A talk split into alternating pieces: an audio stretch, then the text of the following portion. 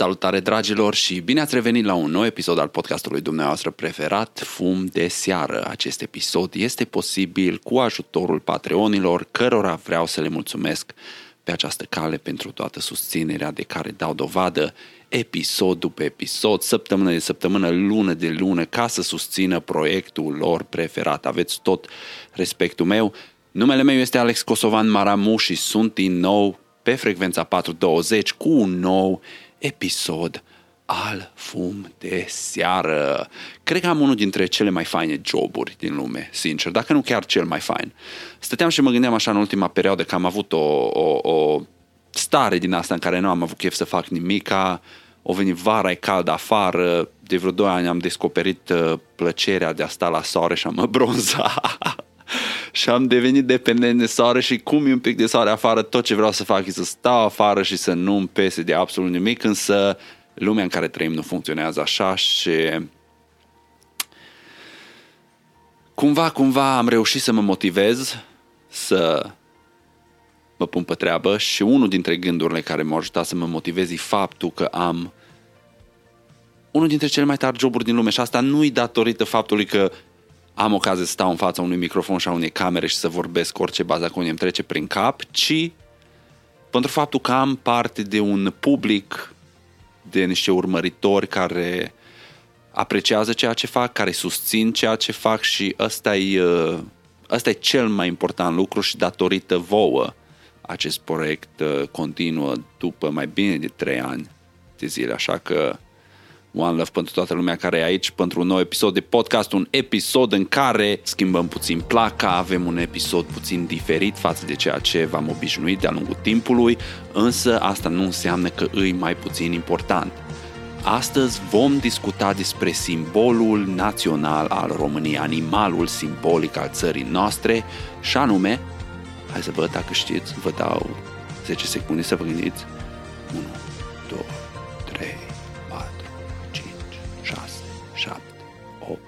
9, 10. Timpul a expirat, răspunsul corect este zimbrul cei care ați schițit. What? Cei care ați schicit, felicitări! Aveți uh, aplauze din partea publicului. Da, astăzi vorbim despre zimbru, simbolul național al României, animal, ce a dispărut de pe teritoriul țării noastre în urmă cu aproximativ 20, nu 20, 200 de ani și un animal care încet, încet începem să îl revedem în habitatul lui natural din lanțul munților Carpați de pe teritoriul României. Și unul dintre motivele pentru care acest lucru se întâmplă îi organizația Carpathia, organizația cărui reprezentant, reprezentant Adrian Aldea se află astăzi aici cu noi pentru a ne povesti puțin despre zimbri, despre organizația Carpathia, despre eforturile de reintroducere a acestui simbol național și a altor specii absente sau uh, în număr mult prea mic în momentul de față, despre conservare și o grămadă de alte chestii interesante pe care eu consider că orice om ar trebui să le cunoască cât de cât măcar. Și nu știu cum sunteți voi, dar eu de mic copil am fost pasionat de animale și una dintre dezamăgirile mele cele mai mari, copil fiind, a fost că nu prea am văzut niciodată un animal în libertate și mi-aduc aminte ca și cum s-a întâmplat ieri, în 2009, când am venit prima dată în Statele Unite, aici în statul Wisconsin, și am început să văd la geam, la casa unde locuiam, căprioare, să văd bursuci, veverițe, oposumi, uh, nu știu cum să zice în română, la ground squirrels, feverițe de pământ, din aia ca și Chip and Dale. Uh, și o grămadă de alte animale, vulturi și o grămadă de alte animale care sunt aici, da? Uh, mă uit afară în curte și pot să le văd. Acum câteva luni, în toiul nopții, am văzut vreo trei sau patru coioți care alergau iepuri aici în, în fața geamului la mine și locuiesc într-un oraș în al doilea cel mai mare oraș din statul Wisconsin, dar cu o populație de peste sfert de milion de locuitori. Deci animalele sălbatice sunt ceva foarte comun în Statele Unite, cel puțin în statul în care locuiesc eu. Îmi aduc aminte când locuiam în Florida, am văzut aligatori și știu că era pericolul de pantere dacă umblai uh, singur prin sălbăticie și am locuit în sud-vestul Floridei, adică am fost foarte aproape de uh, jungla de acolo, care se cheamă uh, Ever, Everglades, The Everglades, unde în momentul de față au pitoni și crocodil din Nil pentru că oamenii le-au dat drumul acolo, nu mai putut să-i țină ca și animale de companie și le-au dat drumul acolo și animalele astea au început să prospere. Deci, de când am venit, long story short, de când am venit în Statele Unite, contactul cu animalele sălbatice îi continuu. Lucru care în România era total absent. N-am văzut nici măcar o căprioară în libertate cât timp am locuit în România, 20 și ceva de ani.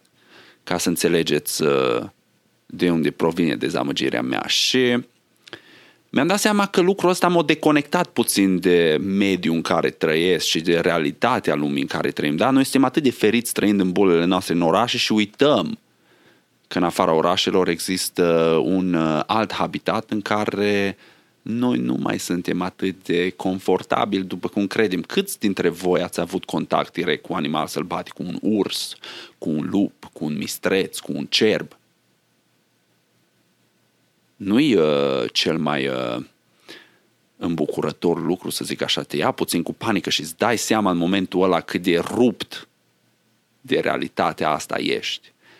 Și consider că informația și educarea în sensul ăsta poate să vină ca și un mod, ca și o unealtă prin care reușim să ne reconectăm cu aspectul ăsta al uh, experienței umane, cel de coabitare cu animalele sălbatice cu care împărțim acest minunat uh, pământ. Gata, promit vă las, nu vă mai uh, umplu capul cu bazaconii, vă dau voie să ascultați interviul cu Adrian Aldea, căruia vreau să-i mulțumesc din nou pentru prezență și pentru timpul acordat și vreau să-i mulțumesc pentru faptul că au avut răbdare cu mine într-o zi mai puțin uh, reușită, să spun așa. Am făcut interviu destul de devreme aici și încă nu eram treaz complet și mă bâlbăiam creierul meu, încă nu, nu și-o dat drumul la maxim, însă asta e. Învățăm din uh, făcând înveți, da? Experimentând înveți și a fost o lecție bună, însă asta nu înseamnă că interviul nu este unul uh, reușit și unul valoros și sper să găsiți uh, informația pe care ne oferă Adrian valoroasă și să vă facă curioși în, uh, acest, uh, în această direcție sau în acest aspect. Vizionare, audiție plăcută.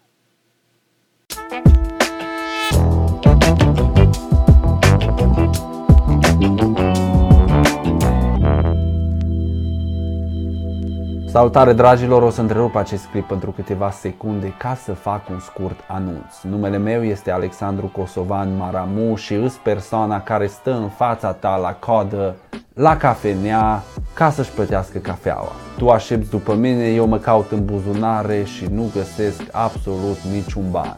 Însă tu mă recunoști și zici, bă, tu ești Maramu de pe YouTube, nu? Și eu zic, da.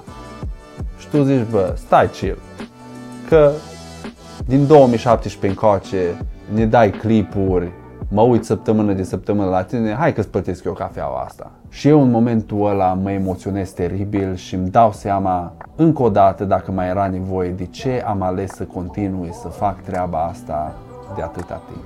Așa că dacă vrei să fii tu persoana din coda de la cafenea ce stă în spatele meu, intră pe www.patreon.com pe filmul meu și susține proiectul Maramu TV.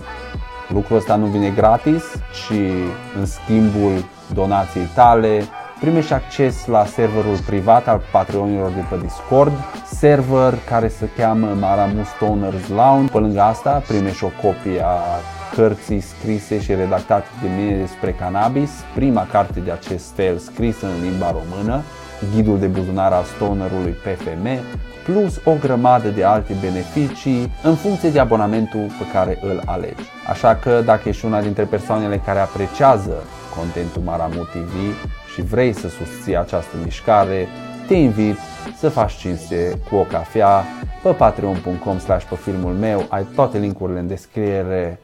Vă las să vă întoarceți la clip, vizionare plăcută, One Love.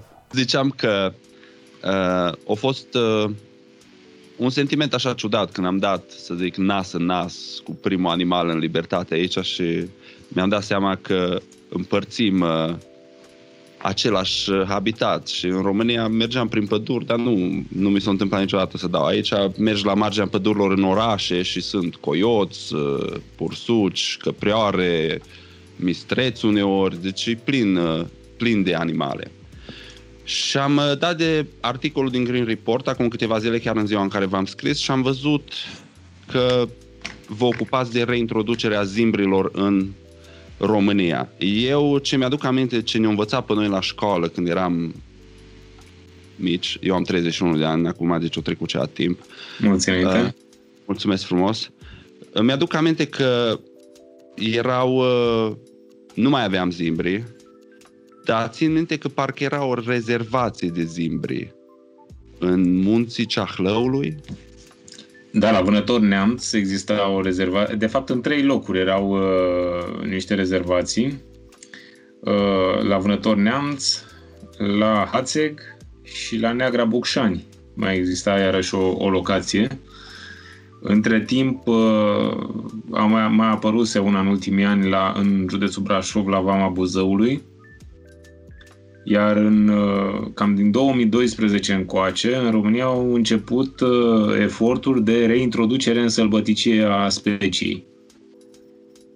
Și avem, deci până în prezent aveam trei locații înainte să începem noi proiectul, la Armeniș în, Caran, în Caraș-Severin, în colocație în uh, Hunedoara, aici eu, peste două era un proiect al WWF, WWF România, și o a treia locație la Vânător Neamț, o inițiativă a direcției silvice de acolo, care și gestiona rezervația de zimbri. Și zimbrii, zimbrii respectiv erau considerați ca fiind în captivitate sau erau da, erau în captivitate. Erau în captivitate. Erau uh, în niște țarcuri uh, după care s-a trecut la un proces de reintroducere a lor în sălbăticie prin ținerea pentru aclimatizare. Adu- s-au adus exemplare pe lângă cele existente, s-au mai adus exemplare din alte țări europene. S-au aclimatizat și după aceea, periodic, s-au eliberat mici grupuri în uh, câteva zone. De fapt, toată, toată strategia asta de reintroducerea zimbrului este gândită la nivel european. Există un plan de acțiune. Uh, din cauza că zimbrul e o specie periclitată, e în pericol de dispariție și se consideră că singura modalitate de supraviețuire a speciei este crea- crearea în sălbăticie a unor nuclee care în timp să ajungă să se, să se dezvolte și să asigure supraviețuirea speciei. Uh, până în prezent, din cunoștințele mele, sunt uh, vreo 7000 de zimbri în Europa, în total, dar nu în libertate toți. Deci, în libertate sunt uh, în Polonia, în Belarus, România, nu știu, Ucraina, dacă are ceva în libertate. În rest, sunt zone întinse, țarcuri pe sute de hectare, în care duc un regim de semi-libertate. Și, deci un fel de parcuri, cum sunt aici state parcuri, parcuri exact. de stat da. care sunt reținute și...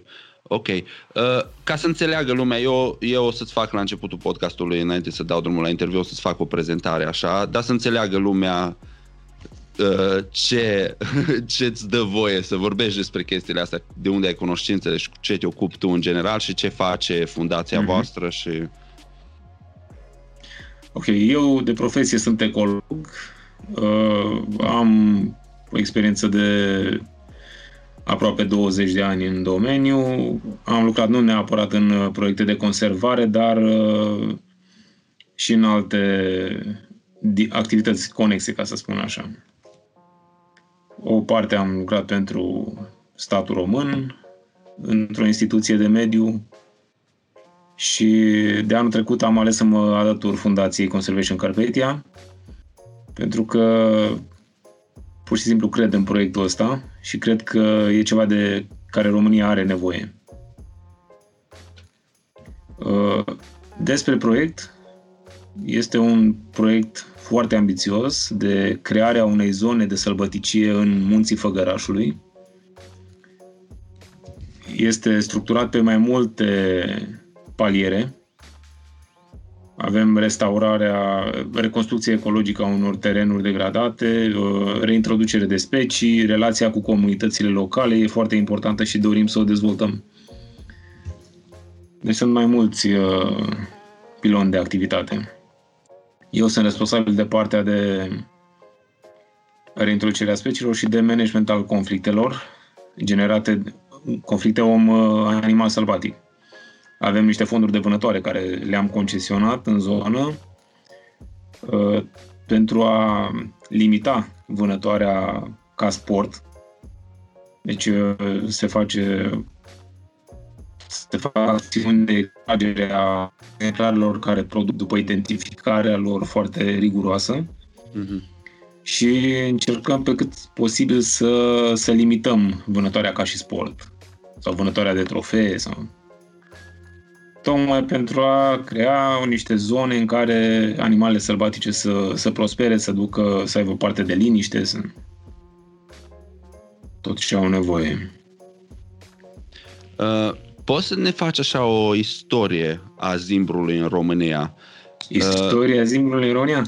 Așa, care cam cât timp o prosperat ei ca și specie pe teritoriul actual al României și ce s-a întâmplat, ce au adus la momentul în care ei au fost uh, considerați, uh, cum să zici, nu, nu, nu mi-aduc aminte cuvântul în română, la extinction, uh, extinct. dispăruți. Apro- de extinct. Da, aproape, aproape extinct a fost. Așa. În România a dispărut cu totul, dar la nivel european uh, au mai supraviețuit câteva exemplare. Uh, deci, pe teritoriul Român- României se estimează, se apreciază că au dispărut acum 200 de ani. Bineînțeles, nu are rost să vorbim de condițiile de atunci, când suprafața păduroasă era mult mai mare, impactul antropic, sigur, mult mai redus decât în prezent ceea ce a concurat la dispariția lui, competiția cu animalele domestice, oiritul pe largi suprafețe, vânătoarea cu siguranță a avut și ea un rol uh, important și reducerea habitatelor, reducerea și alterarea habitatelor. Toate s-au făcut uh, ca în cele din urmă el să dispară.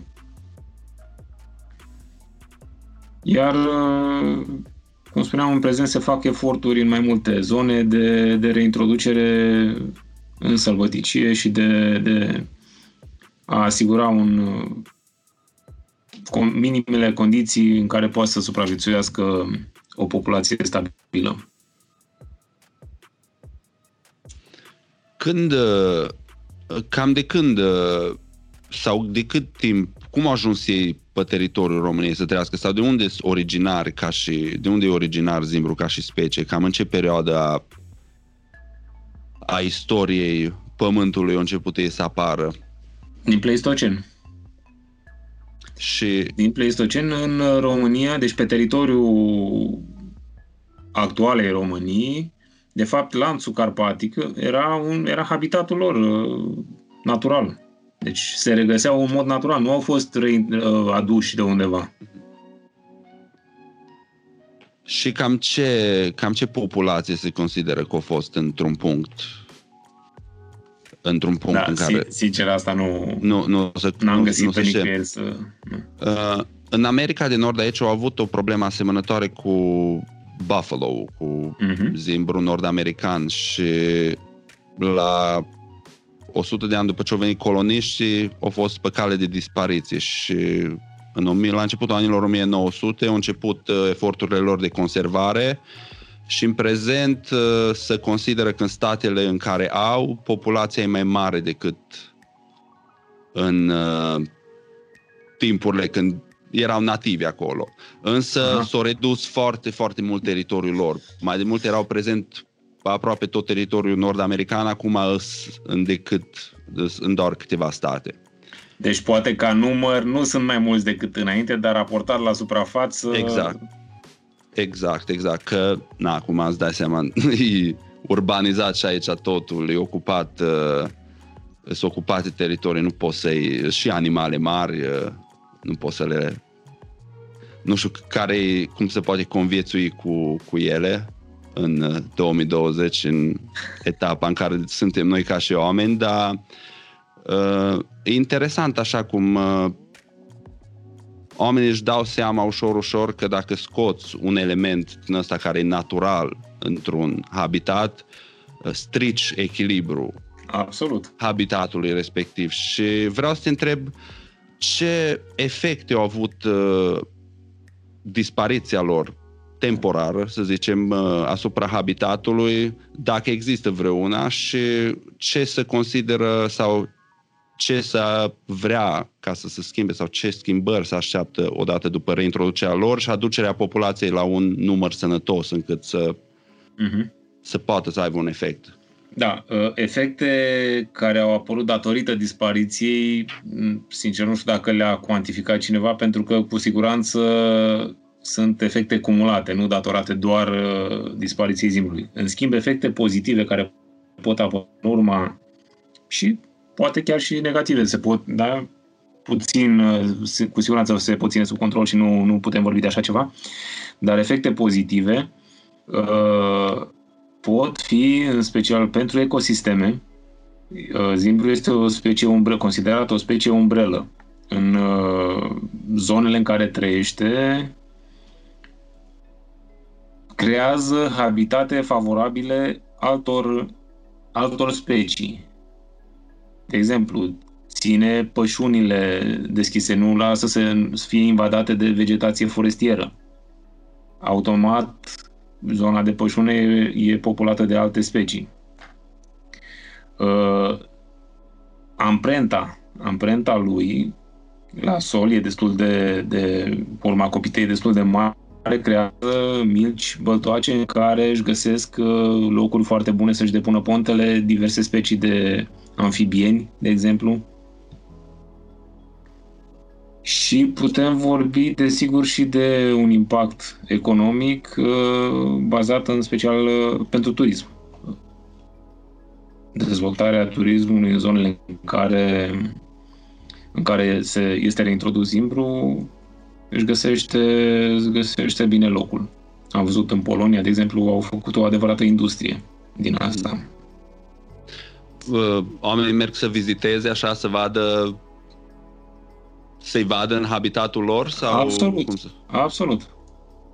Plus, dai seama, pensiuni, hoteluri, ce se creează în zone, tot felul de uh, obiecte handmade care au ca temă zimbru și o întreagă, cum am spus, o întreagă industrie.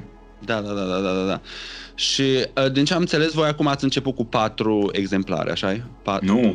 Cinci? Am uh, 11 exemplare am adus. Ok. Uh, acum, uh, în libertate avem 8, mai avem doar 8.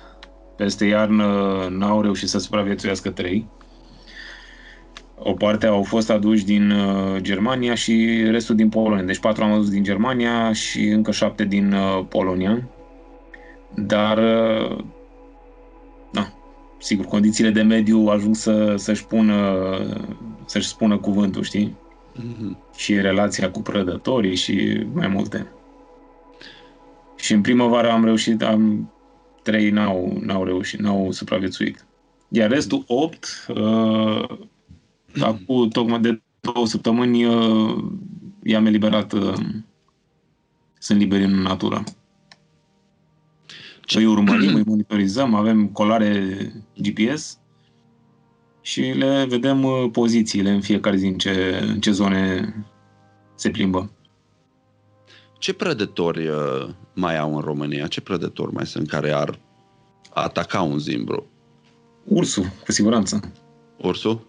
Ursul, da. Pro- probabil că și lupul, dar uh, Încă nu am ajuns să documentăm un astfel de, de atac, dar urși sunt.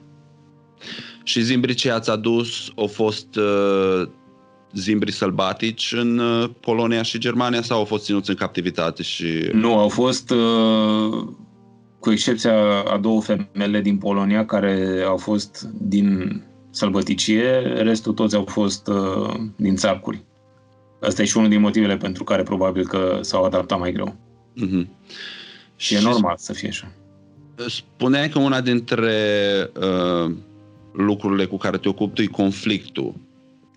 Prevenirea între... și managementul conflictelor, în... dar nu neapărat generate de zimbru. Sperăm că nu vor ajunge să fie și generate de zimbri, dar ți-am zis, avem uh, fondurile astea de vânătoare pe care practicăm uh, un alt fel de management și automat uh, conflicte apar, apar atacuri ale urșilor, ale lupilor și încercăm cu, prin diverse metode să le ținem sub control și uh, populația să aibă cât mai puțin de, de suferit din asta.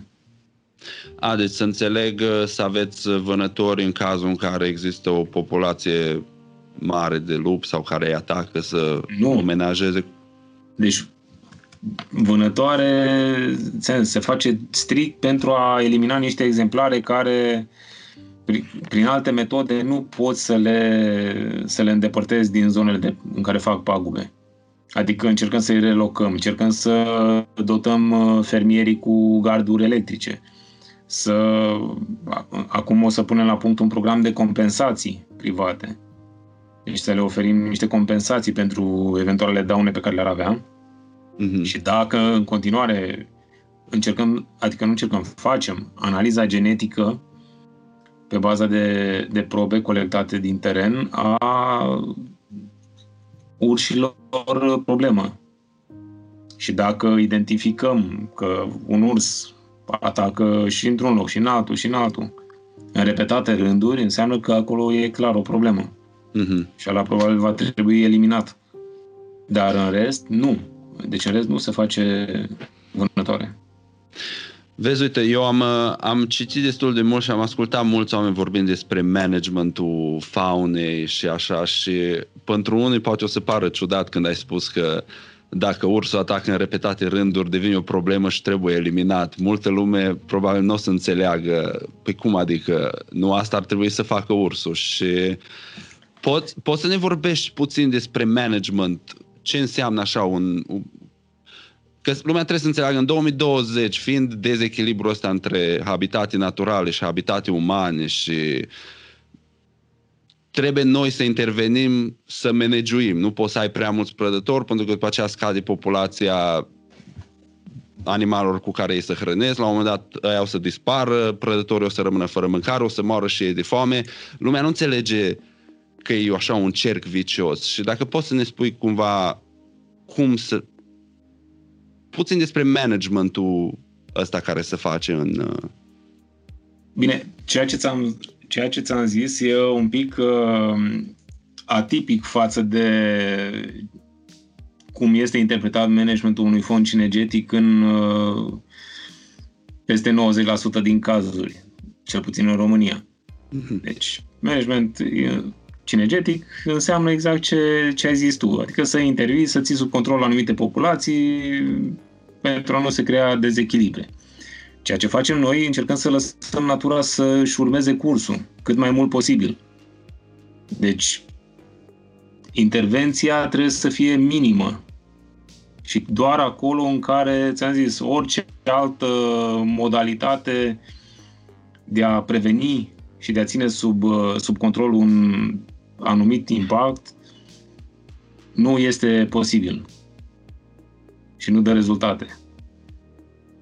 Dar în mod pădurile lăsate, încercăm să reconstruim în uh, anumite zone în care deținem proprietă, uh, proprietăți de pădure, să restabilim tipul natural de pădure. În o anumită perioadă din România au fost uh, făcute niște plantări cu specii care nu își regăsesc optimul ecologic în zona respectivă, de exemplu molidul. E, încercăm să restabilim tipul natural de pădure în unele zone. automat acestea vor atrage o serie de efecte pozitive în întreg ecosistemul. La ce, la ce număr vreți să ajungeți într-un final, ca și populație? La ce număr sperați să ajungeți? Da, proiectul nostru uh, avem în vedere crearea a trei zone de, de reintroducere. În fiecare zonă, pe durata a 5 ani, ne propunem să introducem un număr de minim 30 de exemplare, astfel încât să ajungem uh, la o populație, deci e considerat printr-un studiu de fezabilitate pe care l-au întocmit niște experți pentru noi, uh, este considerat că o populație cam de 100 de exemplare ar fi suficient ca să, să se poată auto, autosusține și reproduce în condiții de sălbăticie. Ok. Și ce termen aveți uh, ca și timp? În cât timp sperați Proiectul să ajungeți? pe 5 ani.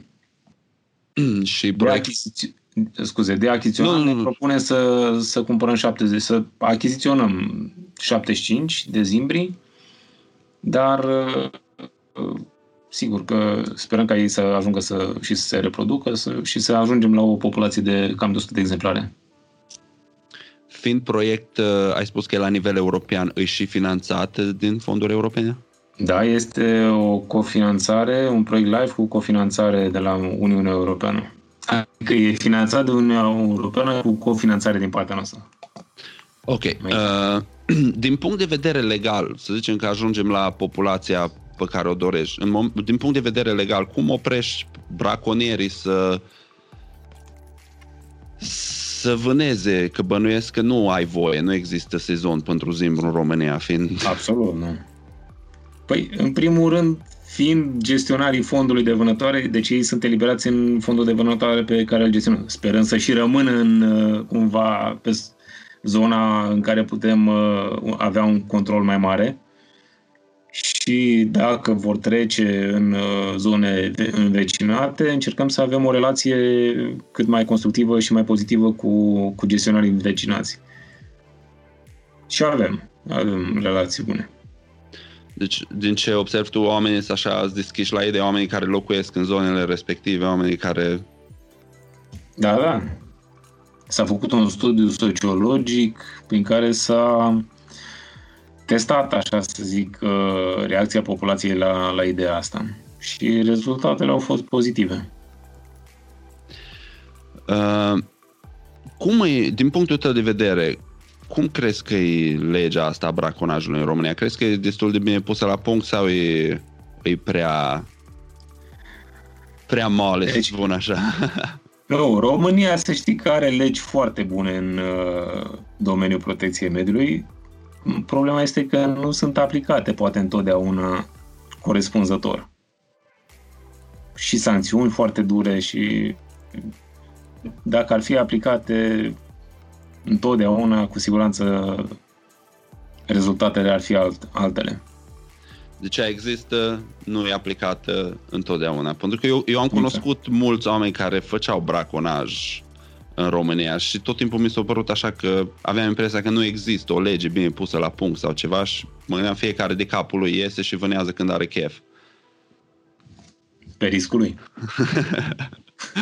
uh, voi Tentația lângă... e mare, îți dai seama. Da, da, da, cred, adică na. Mulți, uh, mulți Stai, uite, chiar așa am o dilemă, că vorbeam chiar ieri cu cineva, dacă e, pe, dacă e pe pământul tău, să zicem așa, dacă e proprietatea ta și îți un animal sălbatic acolo, ai dreptul să-l, să-l împuști sau nu? Nu, legea, legea vânătorii precizează foarte clar. Vânatul este bun național și proprietarii de terenuri au obligația să permită gestionarilor de fonduri cinegetice să să gestioneze uh, fauna de pe suprafața respectivă, iar dacă nu sunt de acord, atunci să-și împrejmuiască zona. Mm-hmm. Că tot timpul era și ce, ce pe pământul meu e a meu. Asta era scuza. împrejmuiește-ți terenul și... Înțelegi? Uh-huh. Pe lângă Zimbri, asociația voastră, uh, am citit parcă ceva despre castori. Uh, da. Avem uh, în, intenționăm să reintroducem și castori în uh, câteva zone în care ei lipsesc. Sunt uh, e partea superioară a râului Dâmbovița. Ei există în Dâmbovița, dar în partea inferioară către Olt și înspre partea superioară nu au putut urca din mai multe cauze. În primul rând, localități multe, uh, construcții hidroenergetice, hidrocentrale, baraje, tot felul de instalații din astea. Și în partea superioară chiar am identificat niște habitate favorabile și castorul ar completa peisajul ăsta 100% natural din, din zonele respective. Cu toată rușinea, rușinea mea trebuie să recunosc că eu nici nu am știut că am avut castori în România. Deci, citind articolul ăsta am văzut și îți spun sincer, nu am știut niciodată că am avut castor în România. M-am gândit că e numai în America de Nord. Există, deci e castor, ca, ca și în cazul zimbrului. E exemplu, uh, specia americană Nord și, uh, da, și cel din Europa. Ăsta european e, ca și dimensiune, e mai mic sau e mai mare? Cred că e mai mic. E mai mic? Mm-hmm. Ok. Și ce, ce alte animale mai aveți uh, în plan? Mai există ceva ce lipsește și ați dori să nu, reintroduceți cu astea două? Astea două sunt uh, practic și, sunt și singurele lipsă, să zic, identificate în zona respectivă. Deci, din punctul ăsta de vedere, ai zice că nu, nu e chiar așa de grav la noi în România, nu din e, punctul ăsta de vedere. Ce, Avem ce... populații sănătoase, să știi, și de carnivore și cervide. Poate la capră neagră să nu stăm chiar uh, cum arată statisticile oficiale, dar uh, avem populații bune. Care, care e un stat european care, sau un stat din Europa care are probleme foarte mari cu chestia asta? Ca să am așa un reper. Bănuiesc că statele Băi, vestice, bănuiesc da, că statele vestice nu, nu mai prea au... Uh... Regimul proprietății acolo e mult mai uh, dezvoltat, să zic, știi, și formele de, forma de proprietate uh, nu mai permite și acțiuni de genul ăsta, știi? Mm-hmm. Adică statul nu mai este proprietar pe multe suprafețe de teren. A, și atunci proprietarii privați decid ce, ce fac. Exact. Cu... Și interesul economic e totuși mare. Mm-hmm. Uh, un lucru ce am văzut uh, că începe să devină popular în ultimii ani, atât în Europa cât și aici în America de Nord, uh, se încearcă reconstruirea unui uh, habitat simulat a ce obișnuia să fie înainte să ne extindem noi cu orașele și așa. În, uh, în America de Nord se cheamă The American Serengeti, Serengeti-ul american. În Europa, sincer, uh, am uitat uh, numele. Reintroducerea zimbrilor face parte din uh, chestia asta sau sau e un program independent sau nu, sau nu știi? În Europa, uite, în Europa, proiectul nostru, dacă pot să, să spun așa, am, am promovat ideea și Yellowstone-ul Europei. Vrem să devină. Poți să repeste rog că s-a întrerupt o secundă și nu am prins am ce. Deci prin zona asta de sălbăticie okay. pe care intenționăm să o creăm, vrem ceva similar uh, cu Yellowstone. Deci un, un fel de Yellowstone al Europei. Ok, ok. Am fost în Yellowstone. Ar fi deci- una dintre cele mai mari uh, zone sălbatice din Europa. Dacă în final vom ajunge la să ne am, scopul ăsta. Am fost în Yellowstone și a fost extraordinar. Acolo am văzut și buffalo, am văzut și elani, am văzut și elci, am văzut și urs. Cred că atâta, nu cred că am văzut altceva, dar a fost, uh, având în vedere la ce mulți oameni îs acolo și cât de acla- aclimatizate sunt animalele cu oamenii, a fost, uh, a fost puțin ciudat să văd turme din alea gigante de buffalo stăteau la câțiva zeci de metri de oameni. Mm-hmm. Mă, e, e, e bine, eu uh, mă bucur să văd că se vor uh, chestiile astea și pentru că consider că e un element care din viața mea, cel puțin fiind copil și fiind pasionat de animale, o lipsit și să vezi animale numai la grădina zoologică și la televizor e trist. E mai frumos dacă poți să mergi într-un loc gen Yellowstone, să le vezi în habitatul lor, în libertate și cred că pe lângă faptul că e mult mai educațional, e și așa, îți nu știu, e un, îți dă un sentiment plăcut să știi că animalele alea acolo fac ce au fost puse să facă și ne putem, uh, putem coabita fără, fără probleme. Dacă oamenii doresc să ajute sau să susțină proiectul vostru, nu știu, există vreun mod prin care se poate face asta sau dacă vor să se informeze mai mult despre chestia asta, unde ar avea niște resurse? Avem un site, carpetia.org, în care pot să obțină informații detaliate despre toate proiectele noastre și inclusiv modalitatea în care ar putea ajuta. Avem un birou uh, care se ocupă de fundraising. Uh, deci mai multe departamente, fiecare specializat pe, pe domeniul lui. Dar pe, pe site găsesc toate informațiile. Și aveți ceva gen programe educaționale ca și un fel de campuri în care să, nu știu, să cineva poate să-și înscrie copilul și să fie duș copiii să vadă, să învețe încă mai mult. Nu la, încă nu la nivelul ăsta, dar avem uh, multe programe educaționale și uh, le vom dezvolta în perioada următoare. Poate la, deocamdată sunt la scară mai mică, dar uh, se vor dezvolta. Ok, că consider că educația și informarea sunt o resursă extraordinară dacă, dacă vrem să ajungem undeva departe cu toată treaba asta și oamenii cred că sunt bucuros să învețe lucruri, lucruri noi, mai ales că e vorba despre, nu știu, e animalul nostru național? Nu știu care e animalul nostru Păi, uh, din moment ce se regăsește pe stemă, bine, acum e mai nu mult mai uh, bourul, dar uh, într-o anumită perioadă era zimbru pe, pe stemă. Deci putem să-l considerăm. Ok, deci după 200 de ani, aproximativ, avem din nou zimbru în libertate în România și asta e mulțumită vouă.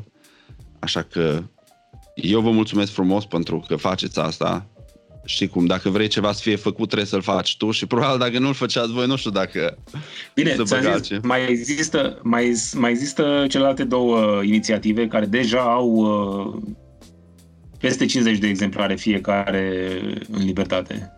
Ok. Deci în total care cât ar fi acum în libertate? Cu ai voștri și cu ai lor? Celelalte, despre ceilalți chiar nu știu estimativ, nu pot să, să fac afirmații. Cu siguranță se va ajunge la o populație suficient de mare astfel încât să spunem că Zimbru există și se dezvoltă de sine stătător în România. Deci să zicem că cei care au acum cât 2-3 ani în momentul în care ajung nu, la școală... Mai, au, deci în celelalte locații sunt uh, de prin 2012 au început să introducă. Okay. Ce vreau să spun copiii care acum au 2-3 ani, în momentul în care au ora de biologie, nu o să mai învețe cum am învățat noi, că zimbru nu mai există, o să, o să învețe despre populațiile sănătoase de zimbri care există acum în, în natură în România. Da, corect. Adrian, dacă aveți, dacă poți să ne dai numele site-ului și unde poate să vă mai găsească lumea pe internet. Ok. Carpetia.org org. Carpetia.org, ok. Și acolo găsesc contact, Toate. absolut tot. Ok, îți mulțumesc frumos, Adrian, pentru timpul acordat și pentru răspunsurile pe care ne le-ai oferit. Uh, mult succes cu, mare, cu proiectul. Cu mare plăcere. Plăcerea de partea mea, mult succes cu proiectul și să sperăm că o să fie de succes și cel cu zimbri și cel cu castorii și încet, încet uh, reușim să convingem și politicienii să salveze pădurile ca să avem unde să ținem animalele astea. Da, e foarte important. Dacă nu ai mediu de viață pentru ele, n-au unde să coabiteze. Cam așa, cam așa. Cam așa. Îți doresc, îți doresc o seară plăcută și îți mulțumesc frumos încă o dată, Adrian. O să iasă episodul ăsta în vreo două săptămâni, am impresia. Mersi dau, o să-ți dau eu un e-mail și o să-ți cu link-ul și tot, toate cele dacă vrei să-l distribui și tu și așa mai departe. Mm-hmm. Îți mulțumesc frumos încă o dată și o seară faină și apreciez enorm. Mersi mult. Pa, Mersi. pa, pa. Salut. Bine ați revenit, dragilor. Cum vi s-a părut interviu? Îs curios să știu ce lucruri uh, interesante ați aflat uh, din acest interviu. După cum am spus și în cadrul interviului, eu nu știam, de exemplu, că în România avem castor sau că castorii sau căca sau faptul că animale precum castorii îs native teritoriului țării noastre și îs născut și crescut acolo. What the hell? Uh, vreau să-mi lăsați un comentariu cu ce ați învățat din acest interviu și dacă vă plac acest tip de interviu și dacă mai doriți oameni din uh, industrii, zone diferite ale societății, nu numai artiști și oameni din lumea cannabisului și așa mai departe, let me know in the comment section, scrieți-mi în comentarii și da, atât am pentru voi. Vă mulțumesc frumos că ați stat până la capăt. Dacă v-a plăcut ce ați auzit aici și nu v-ați abonat încă, vă rog frumos să o faceți acum. Apăsați și clopoțelul de lângă butonul de abonare ca să primiți o notificare de fiecare dată când scot un clip nou. Duminică ne vedem la ora 8, ora României, pe live, like, share, toate alea și dacă vrei să faci parte dintre cei care susțin proiectele Maramu TV, poți să o faci, printre altele, devenind Patreon și contra costului unei cafele pe lună, poți să susții proiectul tău preferat, în schimbul donației tale primești o copie a ghidului de buzunar al stonerului PFM, prima și singura carte despre cannabis cu informații generale scrise în limba română, acces la serverul de Discord al Patreonilor, live-uri exclusive cu Patreonii, context exclu- content exclusiv pentru Patreon și o grămadă de alte chestii, ai linkuri în descriere, fii unul dintre cei care susțineți proiectul Maramu TV. Eu îți mulțumesc din suflet, vă dau cu multă pace și să ne auzim cu bine săptămâna viitoare. One love! Uite-te la tine. Ești palid, obosit, foarte obosit. Așa, fără niciun motiv. Pe mie să-mi dai un tratament să pot fuma, să pot bea, să pot uh, cânta, să pot dansa. Prescripție specială. Verzituri, verzituri, verzituri. Fumați prea mult. Poftim? Am zis că fumați prea mult. Ce cuvinte urâte vă mă deranjează auditiv. Mă legi rahat. Nici nu știi ce fericit sunt. Mă simt de parcă aș fi căzut dintr-un satelit. Mie, ca să fiu sincer, mi-a plăcut foarte mult. Sunt educative și doioase.